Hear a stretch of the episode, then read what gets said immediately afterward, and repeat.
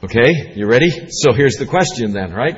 What, what Peter is giving to us this morning is the question can you, can you accept those difficult times in your life and see them as God kindly working for your good? Can, can you receive all the difficulty? Can you receive all the disappointment, all the challenge, all the heartache, everything you know about in terms of difficult days? Can you receive the difficult days and see them as a way that God is going to work in your life because He loves you?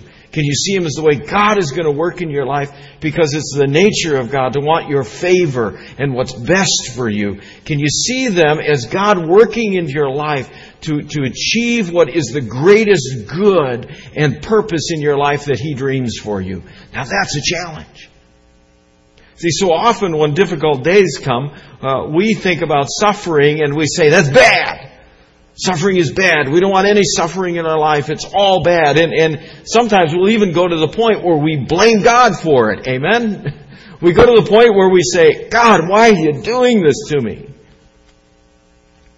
The challenge Peter gives is to be able to receive the difficulty as a person of faith, standing strong in faith, and understand that God is at work. And that even this difficulty, this suffering, has a purpose in our life. Now, we can see that clearly if we listen to the Apostle Paul. The Apostle Paul, as he wrote to uh, the church in Rome, and remember, this is the church in Rome, which will become significant later. As he wrote to the church in Rome, he said, By faith we have been made acceptable, God, and now, because of our Lord Jesus Christ, we live at peace. Okay, this is our standard. This is where we live. We live in peace. We live at peace with God. Now look at this. Christ has also introduced us to God's undeserved kindness, that's His grace, on which we take our stand. So we are happy as we look forward to sharing in the glory of God. Now get this. But that's not all. We gladly suffer. Do you hear that? We gladly suffer.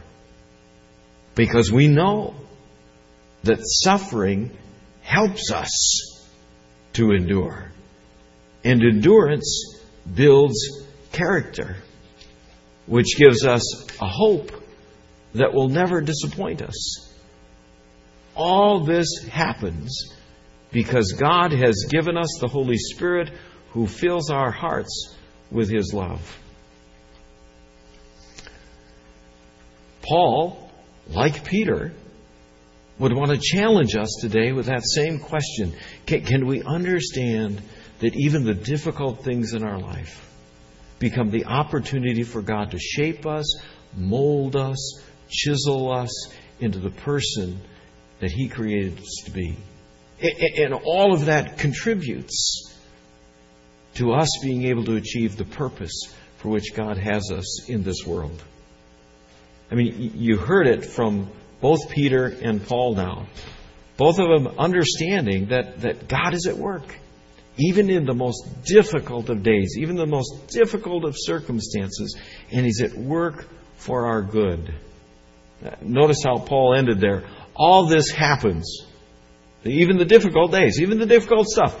All this happens. Why? Because God has given us the Holy Spirit and He fills our hearts with His love. You see, Paul would want us to understand that all we need is Christ in our life. And, and if we have Christ in our life and we stand in that grace, then anything that happens to us, we can receive as an opportunity for God to do something great and good in our life. We can receive our suffering because we know God loves us. All, we have to do is look at the cross and, and we can see that Jesus received the suffering. Now, was he excited about it? No, not at all. In the Garden of Gethsemane, remember, he said, Lord, look, if it's possible, let this pass me by. But he received the suffering because he knew this was God's purpose for him.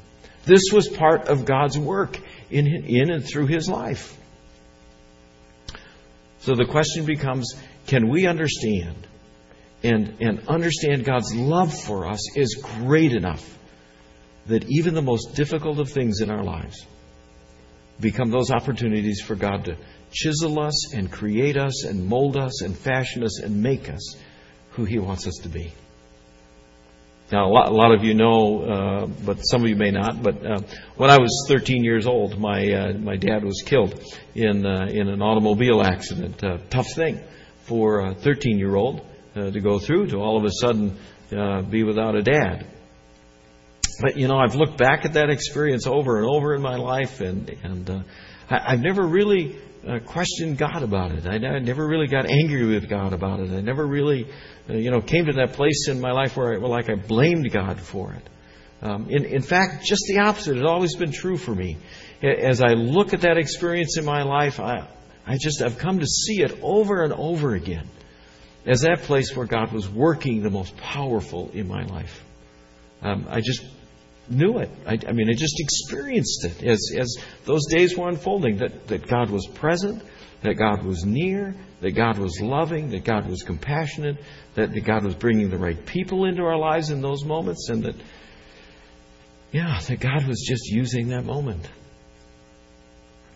I am absolutely convinced that I am who I am today, and I, and I am the person of faith that I am today because of those experience, that experience, because God was in that experiencing experience molding me and shaping me and using me to become the person He wanted me to be.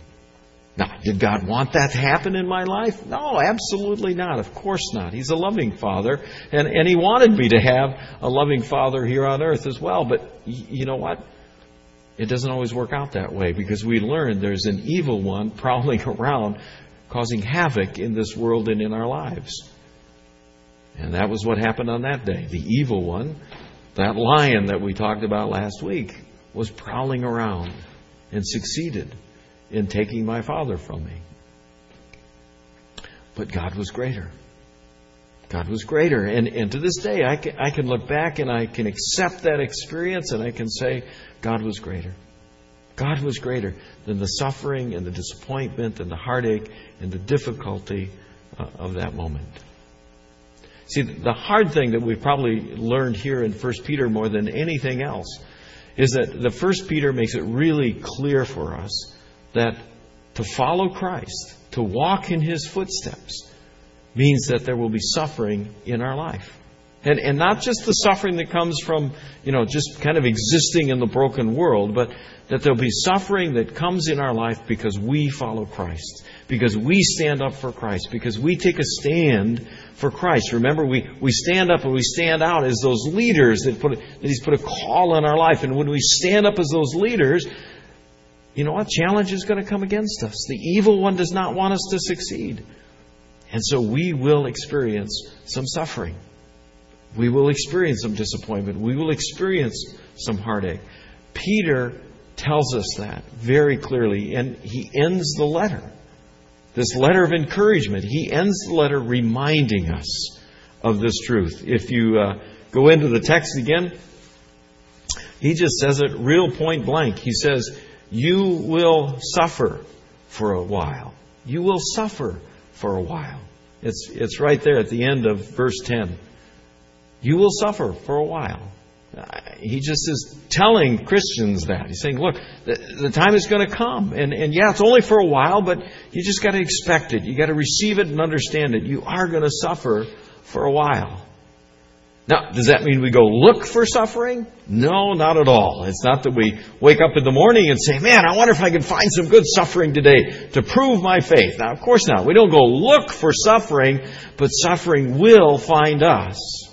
And, and it's in the letter. It's kind of hidden in the letter, but it's in his conclusion here. If you look at verse 13 of the letter, he says kind of this peculiar thing that theologians have kind of bartered about over the years, right? And argued about. But he says in, in verse 13, Greetings from the Lord's followers in Babylon.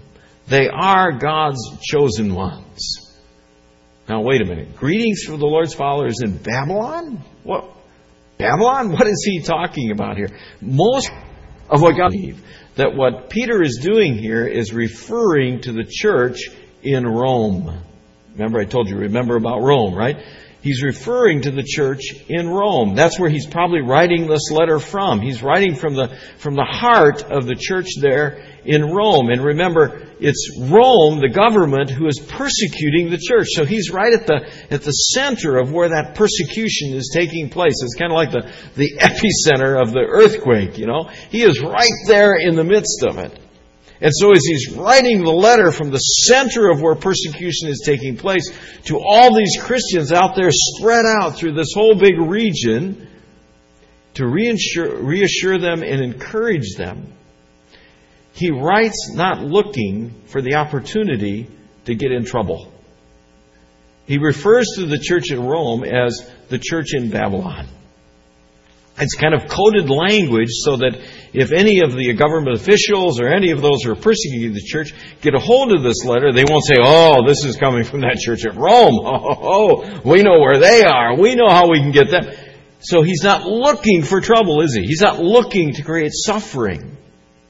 And yet he reminds us guess what? Suffering is going to come. It's going to come.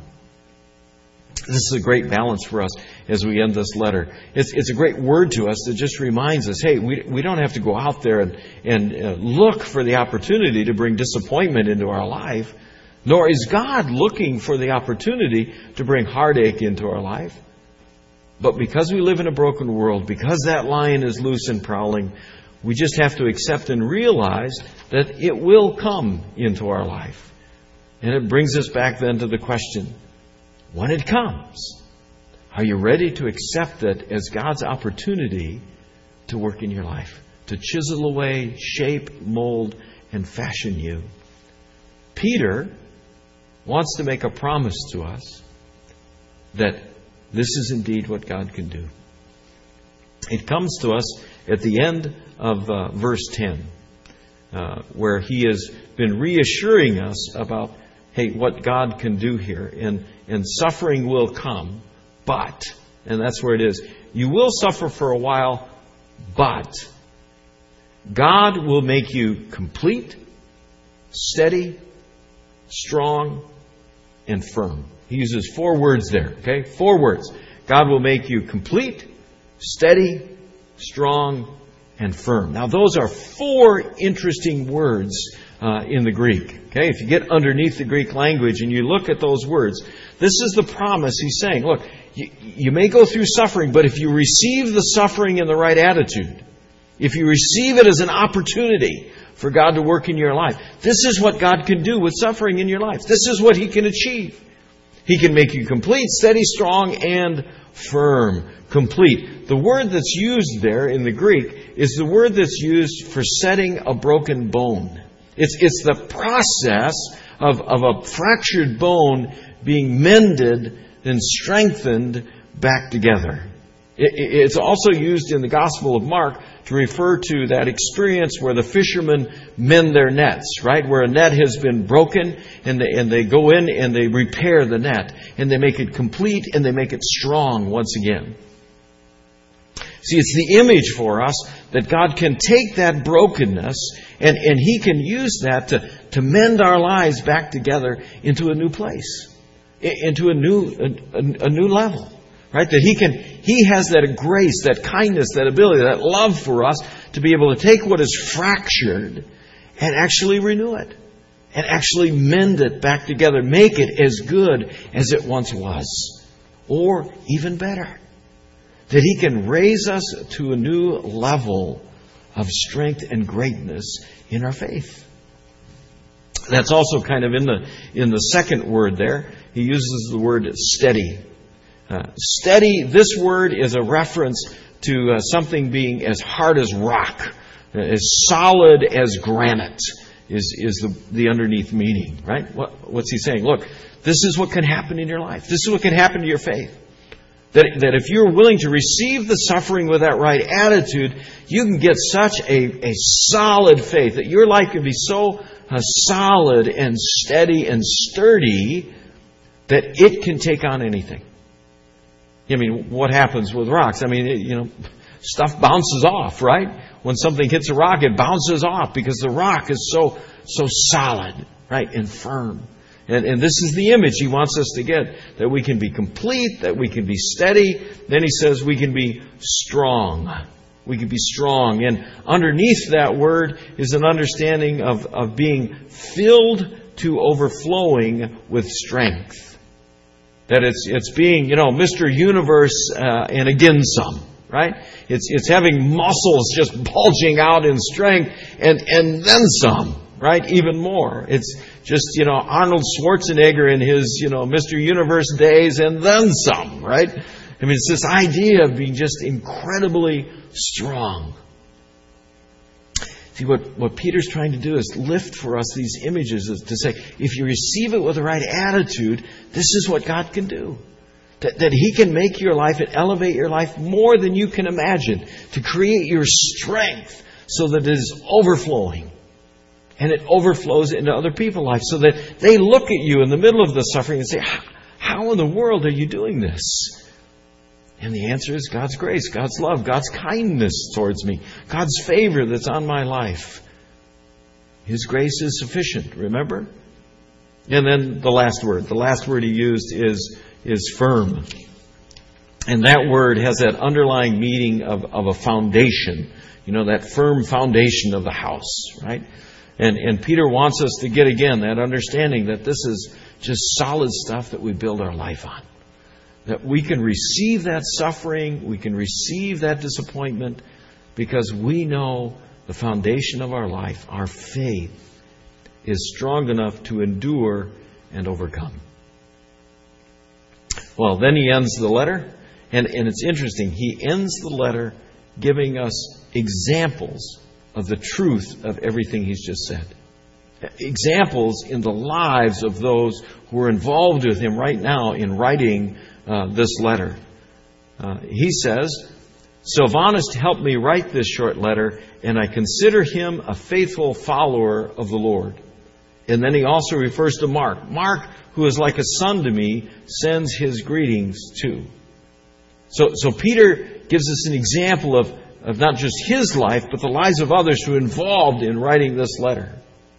Now, it's an interesting thing. After uh, uh, worship last Sunday, when I was uh, greeting folks and talking to folks, one of our members came up, one of our covenant members came up and said, Wow, I only got one question, and that is, how did this Peter, this fisherman, get so smart to write such an incredible letter? Here's the answer Peter wrote it along with Silas, Silvanus, Silas. It was probably Silas who was crafting the words and the makeup of the letter, and it was Peter who was pouring out the insights that were being captured. Peter, uneducated fisherman. But Silas, Silas was a bright guy. He was an educated, uh, educated person. He, he could write fluently. And so we can even see in the letter, this last part we're referring to now, the whole language and writing of the letter changes. And many scholars believe that at this point, Peter probably actually picked up the pen to finish the letter. And so the word choices change and the grammar changes, everything changes to, to a lesser uh, form of uh, intellectual writing. So here we've got an example of how what Peter's been telling us becomes absolutely true. That God uses not only Peter, who experienced his own disappointments and challenges, remember, but also Silas, and, and we can go through the scripture and see how Silas was this incredible worker for the Lord who also experienced persecution, right? And then Mark, Mark's in there, and of course, Mark is probably the one who ended up writing the Gospel of Mark, and, and we know he was a great witness for the Lord. So Peter ends reminding us this isn't just words on a page. It's not just words on a page. This is people's life. And Peter and Silas and Mark and you are people who can have that incredible strength, power, steadiness, firmness of faith that can receive the most difficult of days and see them as that opportunity to God for God to do incredible things in our lives. And then he ends it. He ends it by saying, Give each other a warm greeting, and I pray that God will give peace to everyone who belongs to Christ. And that's the outcome. If, if we listen to Peter in all of these weeks, that's the outcome. The outcome is this incredible sense of peace that, that, the world can't understand. A peace that passes all understanding, that keeps our hearts and our minds in Christ Jesus and receives even the most difficult of days and lets God shape us and fashion us and mold us and gives God absolute control over our lives. Not just think. This is Peter, Silas, Mark. Three guys who lived out exactly what we've been studying here in Peter. And look at the impact they had in the world. Just look at the number of people in this room today. If we live out and we receive even the difficult days, and we live in that firm faith, just think of the change we can make in this world. The witness that we can make in this world. The witness that will just envelope this whole area, that will just blanket this whole area of Mequon and Thiensville and Fort Washington and, and uh, Cedarburg and Grafton and on beyond to Milwaukee. And just think of the impact if we can receive everything that God wants to do in our life and let Him make us what He wants to make us. I want you to, to uh, watch the screens today um, and just let, let this next video uh, really speak to you. Um, it is a powerful one. And uh, I hope that as you receive not only the, the message here and we end First Peter, uh, but as, as you receive this video, that you'll let this be a time when you can say, Lord, have your way with me. Have your way with me. Whether it is in times of joy or whether it's in times of challenge and heartache and suffering, Lord, just have your way that I might be the person, the Christ follower that you want me to be. Let's pray. Father, thank you for bringing us to this moment. Thank you for this word we got from Peter, and we pray. Let us live under that hand of your control, and let us just release our whole life into you. Have your way with us, mold and shape us, that we might be those incredible, powerful witnesses to the love and the grace and the goodness of Jesus Christ. It's in His name we pray. Amen.